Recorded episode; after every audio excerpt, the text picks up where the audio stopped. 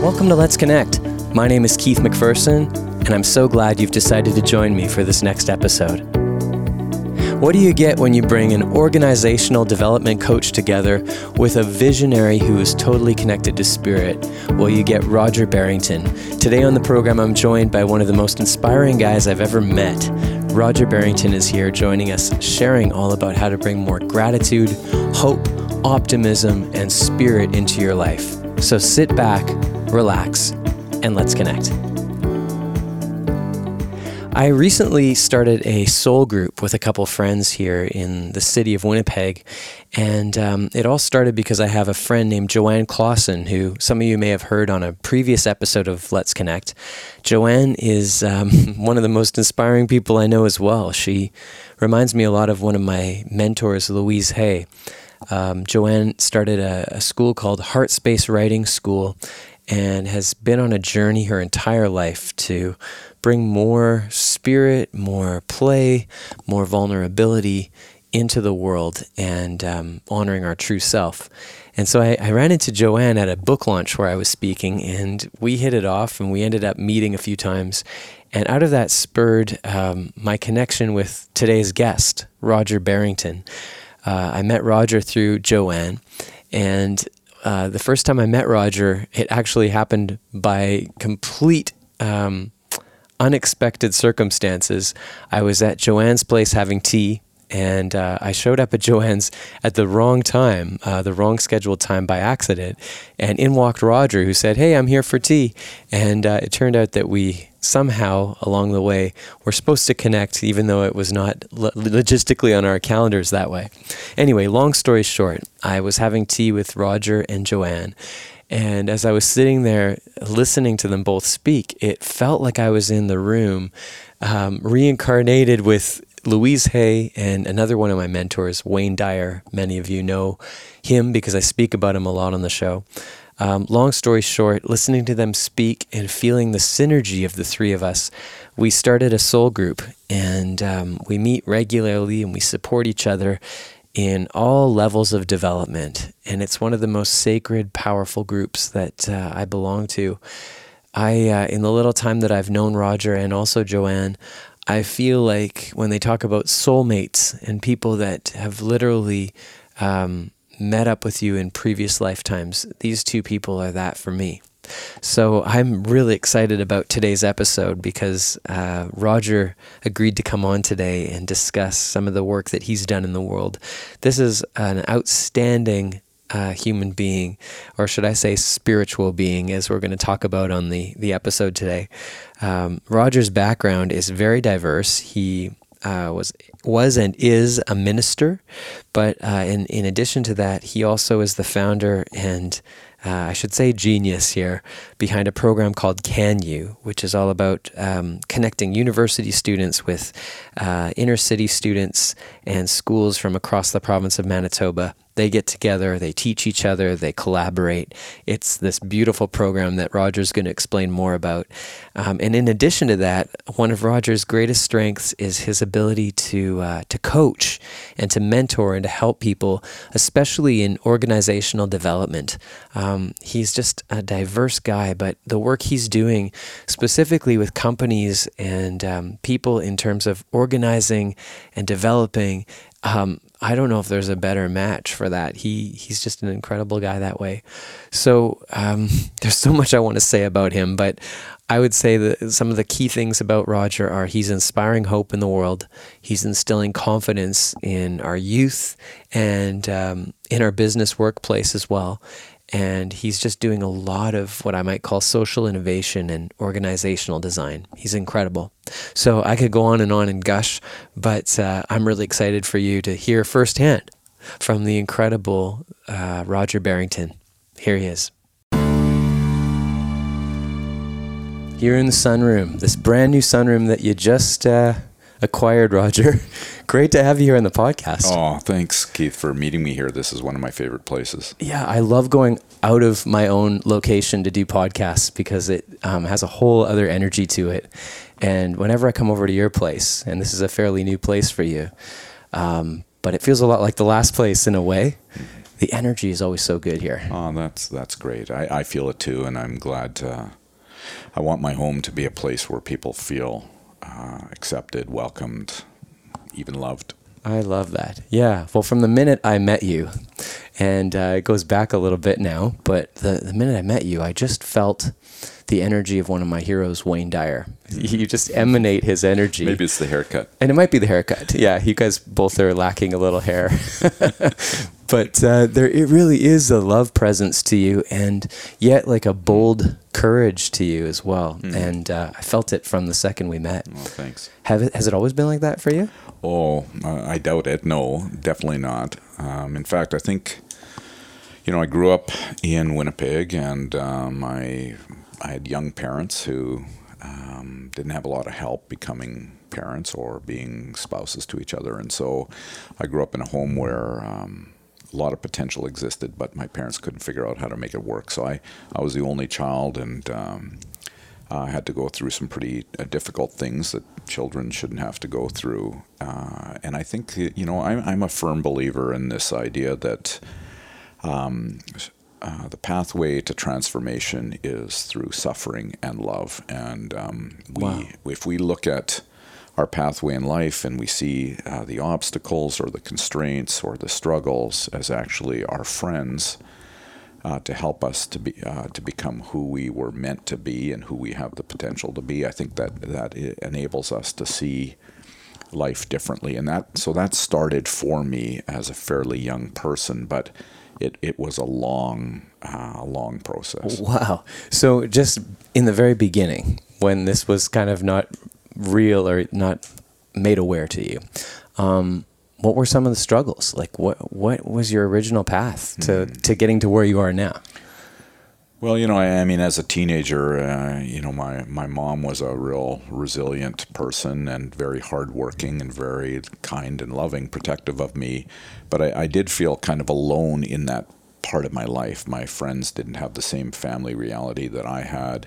And um, so I learned how to kind of cope and hide um, things that were um, painful for me, and but it, it caused me to kind of become uh, very introspective and very uh, thoughtful. And I, I, you know, it's it's only in retrospect that you can begin to see that these seeds were starting to form, and these patterns and behaviors, uh, good and bad, started to emerge. And, and, but one of the good things was that I became uh, very thoughtful, and um, I mean, in terms of processing and thinking about life deeply and uh, and I was sensitive to other people. I knew that I, you know I know that from a very young age. I uh, and I am I'm assuming that that you know had a lot to do with uh, with wanting to be wanting to treat other people the way I wanted to be treated, and so this sensitivity, this kind of awareness, this. Um, thoughtfulness started to grow inside of me and uh, kind of you know when i went away to university for the, my first year i you know i, I had a significant uh, you know i kind of liken my high school years and my first year university to my own kind of book of ecclesiastes you know uh, where you know someone searching for meaning and they you know and i was subconsciously but rather systematically testing out different uh, pathways to happiness. And and that's when you know spirituality became pretty important to me, uh, and that launched me into the next phase of my life where I was being formed by uh, a new, a rather new belief system for me that. Uh, saw the world differently, saw the world uh, as a place filled with purpose, filled with uh, the potential for uh, love and grace and compassion and mercy to be extended to all people, and uh, that became a real formative time in my life too. Wow. So I, am just blown away by a few things here. One is just coming from, it almost feels like a place of not knowing into just complete awareness of wisdom. Like, is that how that went? Well, you know, to be honest, I think that uh, you know, there was a kind of a dormant period where you, you know, you kind of, I, I, like Rohr's analogy of two halves of life, where you, Richard Rohr, where you have to, um, you know, you have to kind of become, you have to have the kind of a law-based approach to life for a while before you can pass through it and get to the other side, which is uh, that creative, loving, free side of life. And and so that was my time for a long, a long time. I became quite, uh, I'll use the term religious. I, re- I really don't like that term. And um, you know, I feel like it's it's lacking and it's often misunderstood. But so that was a time where you know I, I had built some structures in my life, and I was in a part of uh, broader communities that helped me to lay down a foundation that is that served me so well. You know, in terms of being on this pathway to what you call wisdom. And you know I, I don't think anybody ever arrives there. And I but I you know I, I think mm. that certainly I appreciate that kind of thinking now more than I ever have. And um, I'm I'm grateful uh, for that time in my life where I had kind of a more of a narrow view of of uh, the world and of faith and uh, of people, and uh, I'm I you know I feel like now in the last ten years or so, 15 years maybe, I, have I've come out the other side of that, and that becomes, uh, you know, I'm, I'm learning how to apply that to in love and compassion and mercy wow. to the contexts around me. Wow. Was there an actual pivotal moment that moved you from that sort of morning of your life to the afternoon, or? Yeah, I would I would say so. Yeah, there was a um, you know, I mean, it's an interesting story, Keith.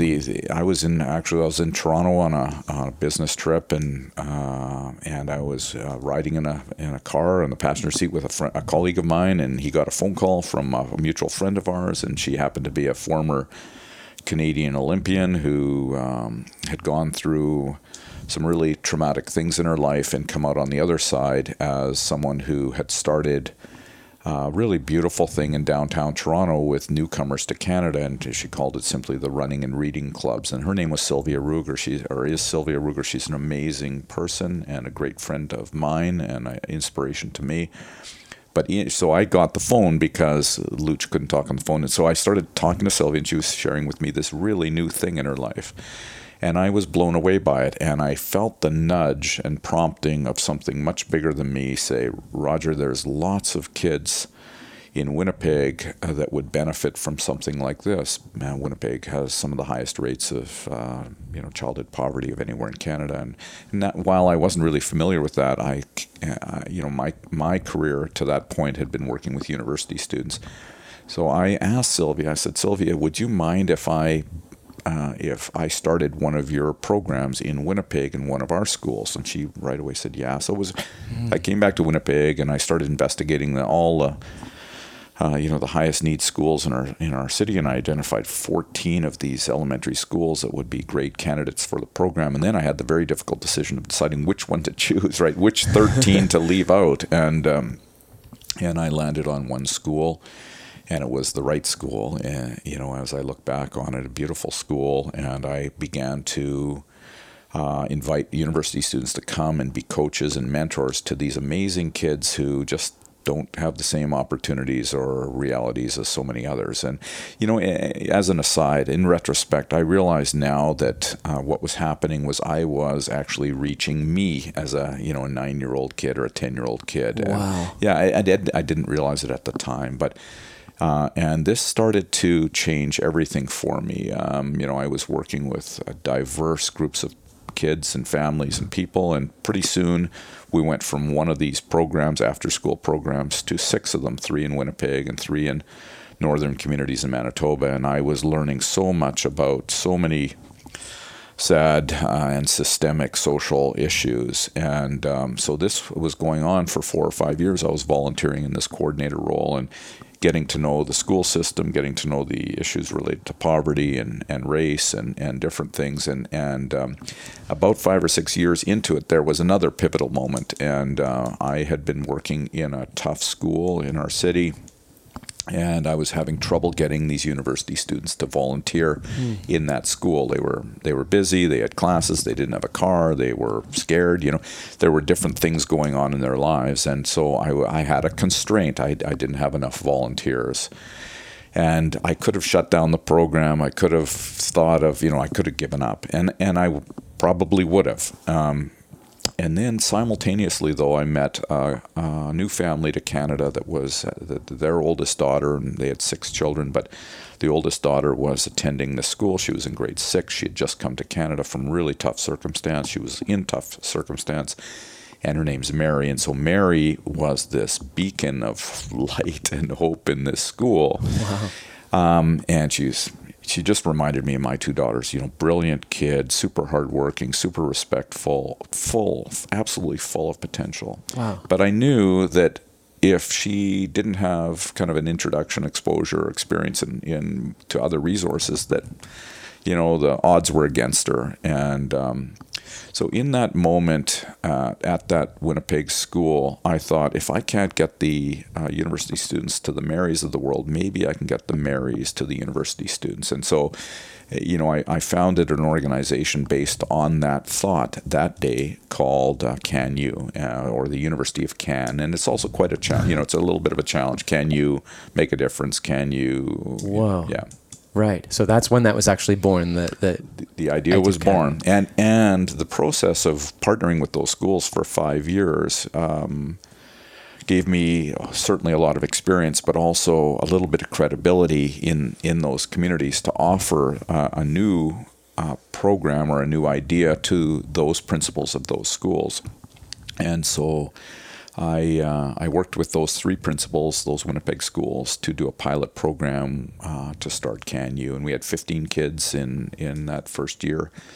Wow! And, and we figured out how to get them to the University of Manitoba, and uh, and we you know did some homework with them, and we uh, did some nutrition, cooking lessons, and we uh, had some physical activity. So, and but now you know nine years later, there are 750 kids from 58 schools with over 850 uh, university student volunteers leading, designing, leading, uh, mentoring, and all those programs. So wow. it's really it's you know it's and now CanU is a registered Canadian charity and quite uh, you know quite influential, quite impactful in Winnipeg. That's incredible. Just to go from the vision of just a little little vision in your head, and it turns into be this massive dream that kind of explodes and turns into reaching over 750 kids. Yeah. So, just to, to clarify for people that aren't familiar with the program, you literally are seeing these students in um, in the schools going into the universities and being mentored by university students. Yeah, and, and,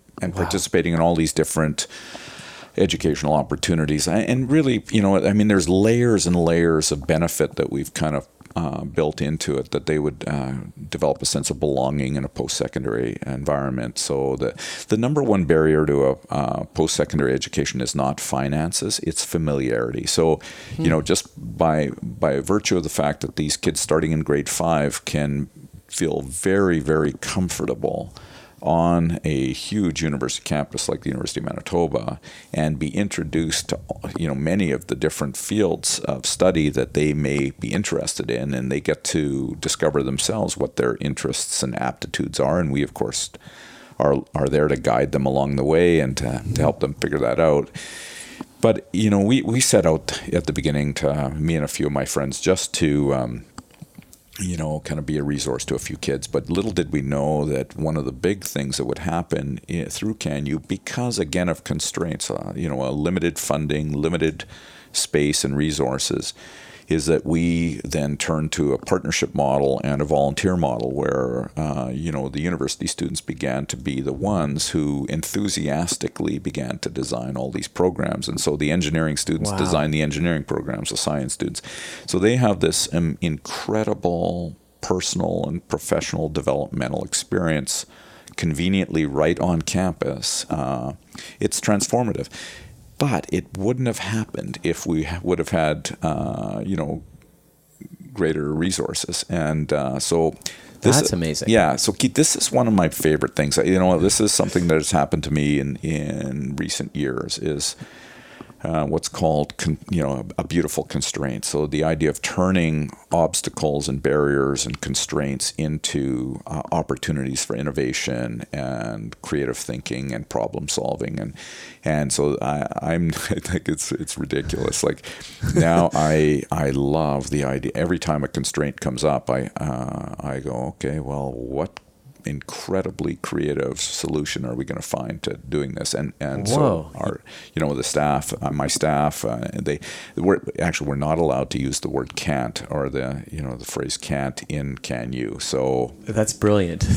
yeah, we the we're not the, the staff are not allowed to use it. So they uh, they have to say we can you know we we have to begin to think we can if we think a certain way. So that's uh, that's where uh, you know we find ourselves. Wow, it's like so creatively innovative to just open your mind beyond the limitations that we tend to put on ourselves. Is what Exactly, what, I, what I think of here. How do you That's well get? said. I mean, I like the idea that um, you can't say the word can't, can't, can't. But how does somebody move into that mindset? Like, how did you even get to that place where you were thinking in the world of can?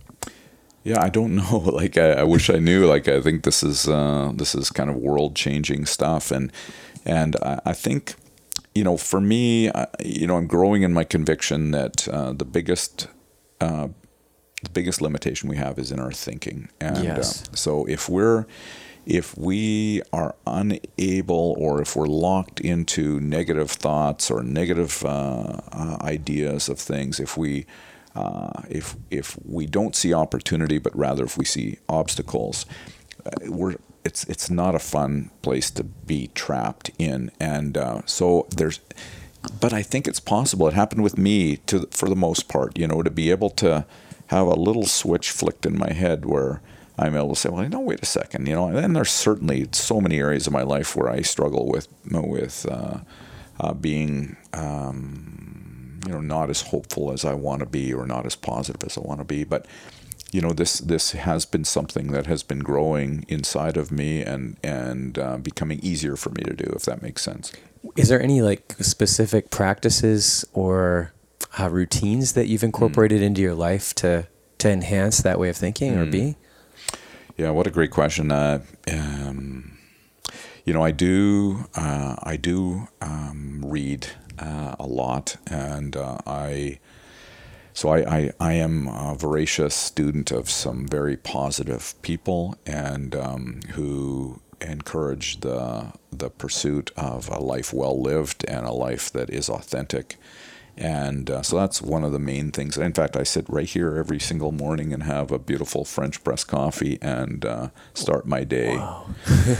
and, and I have some very good friends who I uh, am able to be completely um, authentic with, uh, and we journey together in this. And uh, so those, you know, a little community of people uh, you know, one or two in particular that uh, are are beautiful friends to me and who accept me and who you know provide me with a safe place to talk about uh, my thoughts and and um, I don't feel self conscious or uh, judged.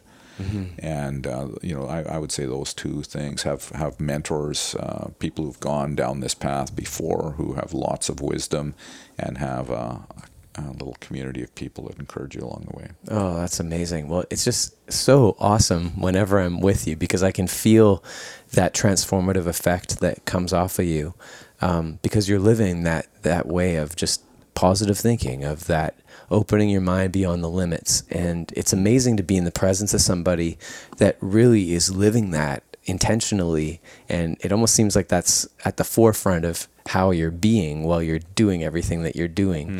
Um, I'd love for you to share a little bit about the uh, the walks that you do. Uh, you've told me a little bit about this this practice where you're walking and and sometimes even talking out on the street.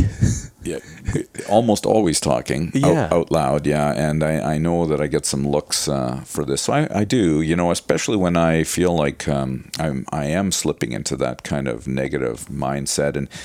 And you know, again, I have a number of mentors who have helped me understand what I think is going on inside of me and all of us at times. You know, the the um, what what some might call the ego or the false self. Um, Yep. This uh, this part of us that is necessary. That really the the the reality of that part of us is to keep us safe, and so the false self's desire is to uh, is towards affection and attention, towards power and control, and to security and safety, and and those are important. But I think those three things really cause us, if we let the false self rule, uh, we are going to hunker down in a very small little way of looking at life. And I love one of the phrases you use, the definition of fear being false ev- evidence appearing real. I, I, I yeah. think that is.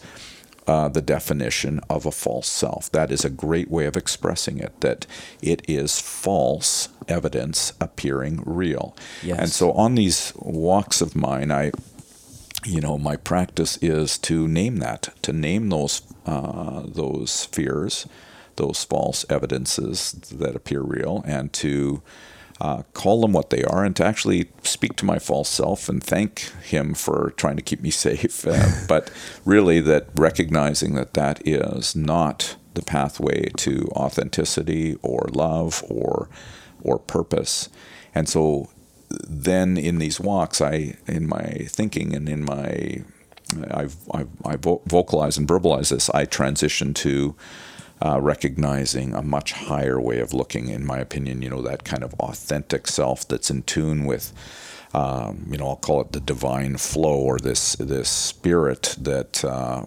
uh, you know recognizes and loves me and who I am intended and created to be, that can fulfill great things. You know, even you know me from very humble circumstance, you know, can be used for high purposes. And um, but I, if I'm always residing in that small false self, I, I can't live the life that either I want to live or that I'm destined to live. Yeah. Do you find like there's a constant um, dance between those two places? Like I, I find for myself that uh, although I have such grand intentions of being completely always connected to spirit and just letting that lead, I can't tell you how many times like a thought will just come up or a trigger that I'm not even consciously aware of, and it just it pulls me completely away. It's like a, a, wall goes up between me and my creative self. And there's this constant practice of returning. Like, do you have that experience? Oh, Is this yeah. normal? oh, yeah. I think it is. I, yeah. but I, and I, I don't think too many people are aware of it. I like mm. a hmm. dance is a very nice way to put it. I would call it a wrestling match. You know, oh, you're right. Yeah, it feels it, like it, that. Yeah, it's it's um, for sure. And I love your use of the word trigger because I think uh, it it it is so amazing to me how I can be in such a fantastic space and I can see something or hear a lyric in a song or have a thought flash through my mind. And it is like a trigger that sends me fleeing into my false self to be safe and to resume control or power over my little life. And yes and so uh, one of the things that I love considering is how do we break the pattern of that trigger. In fact, Keith, you and I have a beautiful friend, Joanne Klassen, who I asked her this in a recent workshop. I said, Joanne, how do we replace that the trigger, the negative uh, patterns that flow out of a trigger and and find a positive? And she said, literally, she taught me a little thing in that workshop mm. about being able to uh, turn that on a dime and be able to have a positive trigger that launches us into more of the authentic self thinking. Wow. So, what would be an example of that? That's a great I totally want to learn this myself. Well, so she said, you know, she encouraged me to find something very physical uh, that I could that I could touch. And again, I think it depends on on the, the person that we are. Are we tactile? Are we visual? Are we uh, verbal?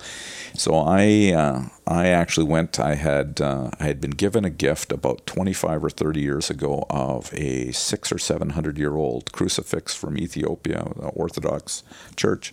Wow! And I never wore it. And um, and so I uh, and I had went out at one time and got a beautiful leather um, necklace or whatever you know it would be called, and uh, I decided that this would be my positive trigger. So I'm now wearing this. You can see it right here. Yeah. And um, in a moment of those dark uh, fear fear inspired triggers, I will literally I will touch this. I will hold this, and it resets me almost immediately, almost 100% of the time. So I know that's not something that everybody would do or would work for everybody, but for me, it's been a helpful process in being able to just identify the fact that there can be a positive uh, way of uh, responding to that negative tr- trigger more quickly. I find that if it takes me too long, to if I settle into that negative trigger and I like it's I call it a spiral like it, it's just it, yes know, it's hard to it's like sliding down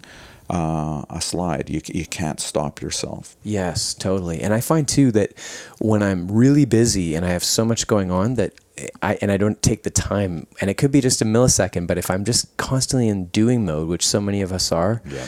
we forget. And then it, it does spiral, like you say, into this kind of negative trap or disconnection from the highest part of ourselves yeah. that spirit so i love this idea that you would grab hold of a, a, physical trigger that that reminds you or maybe it's a word that you, some you say or a phrase exactly. or an affirmation or Oh, you know, and, and, and and affirmations. In fact, uh, you know, in your in your book, I love it. You introduced me to three deep breaths, and um, you yeah. know, it's something else that I have that has really been a beautiful uh, way for me to deal with those negative triggers.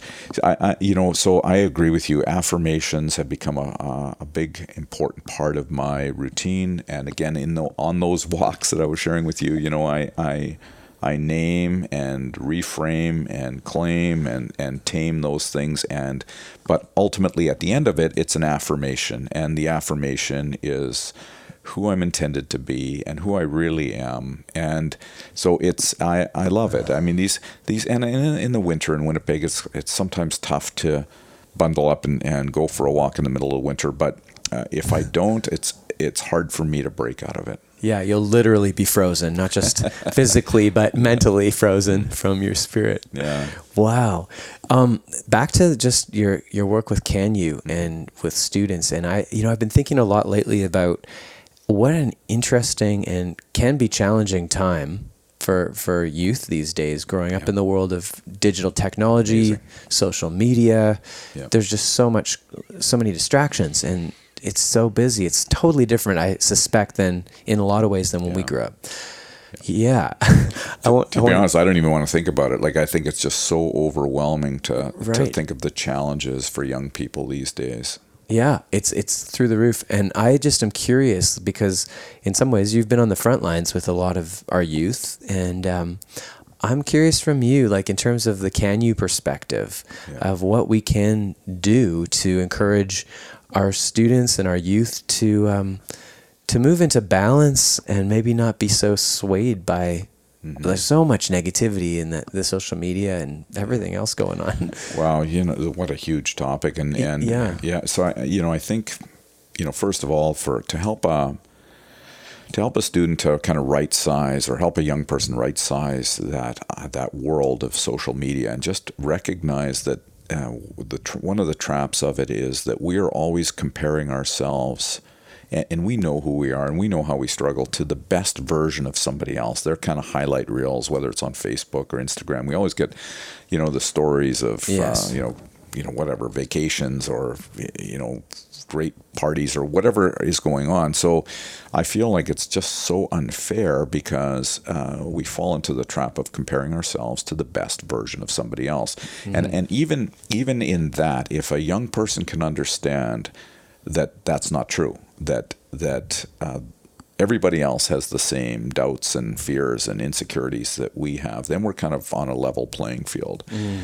But to also inspire an environment where um, we don't just fall into that rather lazy habit of accessing uh, social media all the time. I've disconnected virtually completely from social media in the last couple of years, and and uh, you know I, I, get some pressure to to be active on Twitter and do different things, but I, I, I really feel uh, you know that that's an unhealthy place for uh, for a lot of us to be, and it's certainly a time consumer for me. And I don't, I don't simply don't want to spend the time doing that. But for young people, it's really it's like an addiction. It's really hard to break free of of spending our time on our devices or on our phones like that. And um, so if we can if we can inspire kids to see, hey, there's a whole bigger world out there of of relationship and of learning and of opportunity to serve others, uh, you know, then the inspiration can kind of take hold and draw us out of that. Wow, I love it.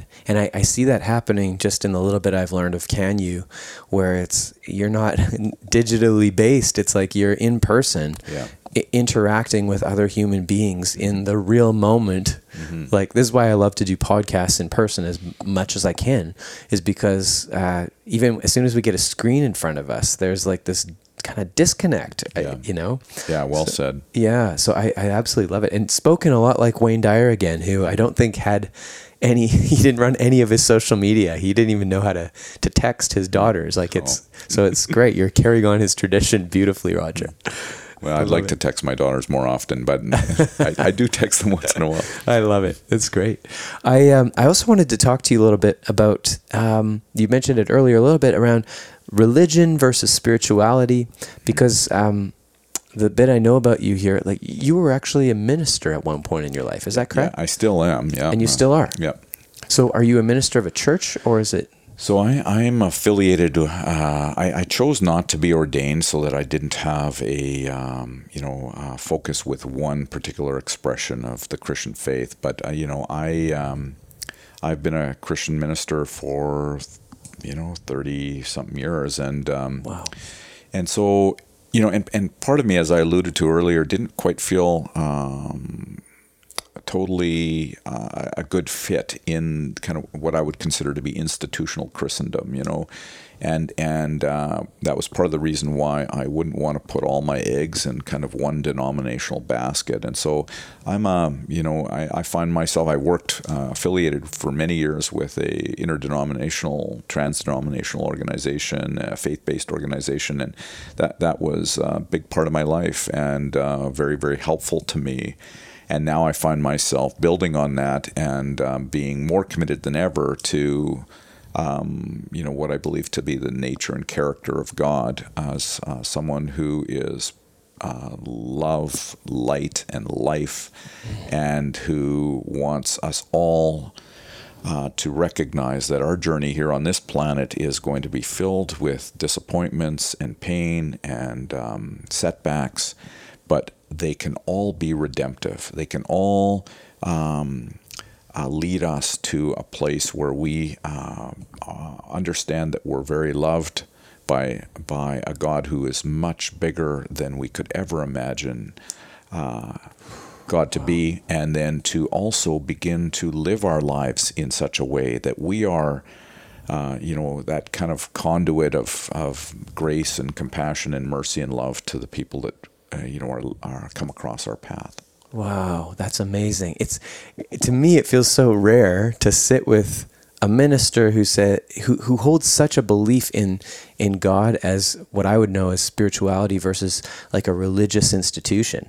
Like this is this is on the edge for me personally because it's I find it rare to meet somebody that that can can kind of play. It almost feels like playing in both worlds a little bit, but holding a deeper realization of a bigger picture than any physical human could like grasp hold of. Wow. Well, that's that's that- that, that, sounds big.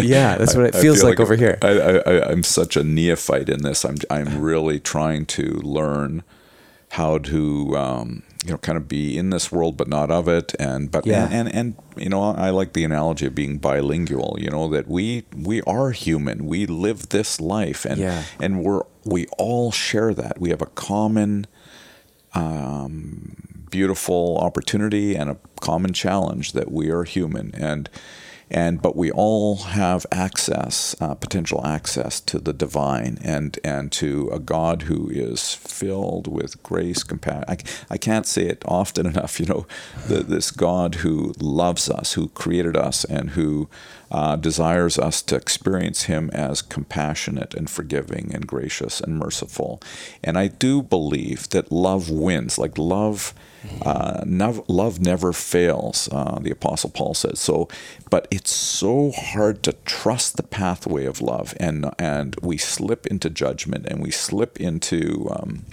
comparison, and we slip into trying to fix other people, and we don't trust the pathway of love.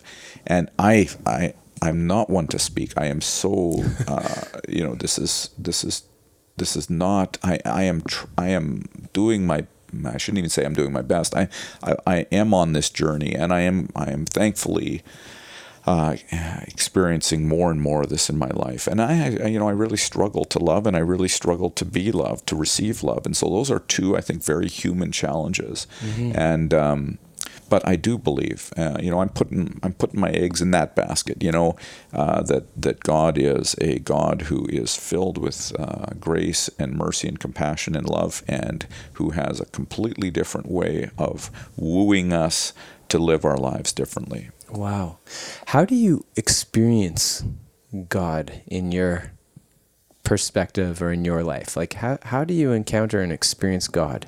Hmm boy, what a what an amazing question. Uh, you know, again, I you know I've been on this uh, this journey of experiencing God and growing, and I think growing in my awareness of how who God is and and how God uh, manifests and and um, reveals him or herself to be to us, and spirit is uh, a big part of this. That uh, you know uh, we're promised that the Spirit of God will come and lead us and guide us, and so part of it is uh, just getting to the point where I'm willing to say, yeah, I'm gonna I'm gonna trust that. I'm gonna trust my instinct to uh, think outside of the conventional box here, or whatever. So that is something that's growing in me. I, I you know, you you mentioned my my uh, practice of walking, mm-hmm. and uh, I have I have realized more recently that part of part of that walking for me is not just having this conversation with God about my false self and my true self and inviting God to be my guide and my source of and and in those walks I remind myself of the nature uh, you know of God the provider the rescuer the redeemer uh, the you know the the hope inspiring one. And but I also love being in nature. And so this has been a big part of it too, is just to appreciate what Richard Rohr calls the first incarnation, uh, creation itself, and being able to see and sense God's uh, uh, spirit and presence everywhere around me, whether it's in a, a tree or a, a, an animal or a, bird or you know another person, and and so I'm trying to see God present everywhere and that's one. It's it's a difficult wow. practice, you know, but it's one that I'm trying to learn how to do. Yeah, I'm right with you. I I was just on it. It's triggering in me the reminder. I was reading a book by uh, Yogananda. Hmm. It's a little book, and it was quite profound. But he was talking about. Um, when you look into somebody's eyes, and he talked about the different layers of the eyes, like the pupil and then the uh, colored part and the white part. I'm not totally not an eye doctor, but there's kind of three aspects to the eye, and mm-hmm. it, he was talking about like the Trinity, like the three in one, nice, and sort of like that physical presence, but then the energetic, and then the uh, there's it was just amazing. And ever since then, hmm. uh, that whole concept that you're mentioning of like seeing God, seeing the Spirit of God in everything like the the the life behind the physical form has mm-hmm. really been kind of alive in in, in my awareness as well. Um, it's it's such a tricky concept. I, am sure there's some people listening right now that are like, might be actually rolling their eyes, going like, "God," like the, the word triggers them. They're just like, yeah. I in the in a way that might not be so positive. Mm-hmm. I totally understand that. I, have yeah. been there. I know many of my friends are there too.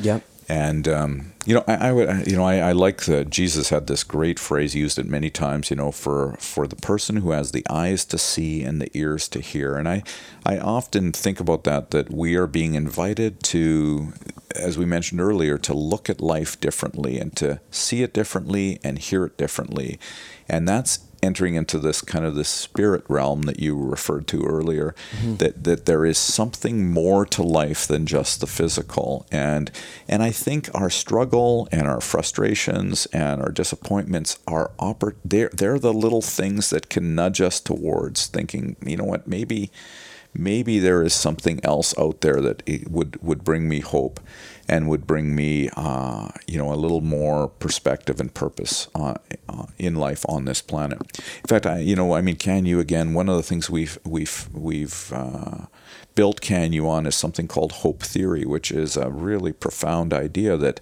hope in people can actually be measured. And um, wow, th- yeah, and it's it's super important that hope uh, increased hope gives a, a, person the ability to uh, clearly set a goal. And when you're able to clearly set a goal with with with a large amount of hope or or a reasonable amount of hope, you're then able to establish the pathways or the strategies to achieve your goal, and you will also um, be able to resist or overcome the obstacles that are inevitable of uh, in as you journey along your pathway to uh, achieve that goal. In fact, it, it led me to take the uh, the children's game Snakes and Ladders and turn it into a bit of a metaphor for. Uh, life, you know that you know on the game Snakes and Ladders. It's such a classic game, and it has its roots uh, in in an Indian game that's an ancient game co-opted by Victorian England to teach uh, the values and virtues of Victorian Victorian England, but and now it comes to us as now even sanitized a bit or less scary to children as Chutes and Ladders is the Canadian uh, historical you know reality of it. But yeah you know, in a game of snakes and ladders, there's a hundred squares. You roll the dice, you make your way along, and you either find one of the nine ladders that will propel you a varying ladders of varying length to propel you closer to your goal of square 100, or there's 10 snakes in in a classic game that will set you back. And in fact, the phrase uh, "back to square one" uh, finds its origin in the game of snakes and ladders. So oh, wow. this has become something very uh, interesting to me that we're all, every human being is playing multiple games of snakes and ladders simultaneously in their life. They have a fitness goal, they have a relational goal, or many of them.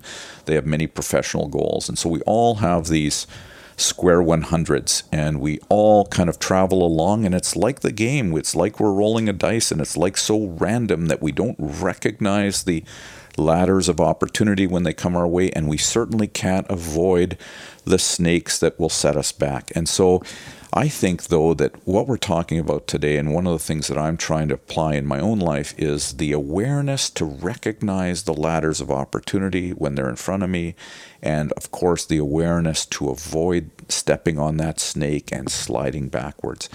But wow. when I do, which is inevitable, I now think of that snake as actually a redemptive thing in my life because it has something to teach me about um, something and so, oh, uh, wow. yeah, so the idea that our our obstacles or our setbacks are ac- actually redemptive opportunities for growth and transformation. That's amazing. I'm thinking almost like a snake is like um, what Catherine Ponder would call like recalibration, where wow. you're you're like fall down a snake, but you're you're actually recalibrating, meaning you're always moving up. Nice. Even that is that. I, I love it. That's yeah. a great way to say it. Yeah, if we can see as we're triggering and falling, you know, sliding down that snake, that no, hey, wait a second, there's something good that's going to happen out of this for me, and I just need to roll that dice again and get back. In fact, there's been incredible uh, research into the games of snakes and ladders, a game of snakes and ladders, and they, the mathematicians, have done the work, and they determined that despite the fact that there are more snakes in a game than there are ladders, that if you just stay with it and if you roll your dice 39.6 times, you will get to your square 100. Really? Yeah. So I think this is one of these great ideas. So in this, that's amazing. There's the four positive psychological capacities uh, ingrained in the game of snakes and ladders hope, confidence, optimism, and resiliency. If we just keep at it, and we don't lose our hope and we continue to uh, have friends and, and uh, source of optimism in our life, which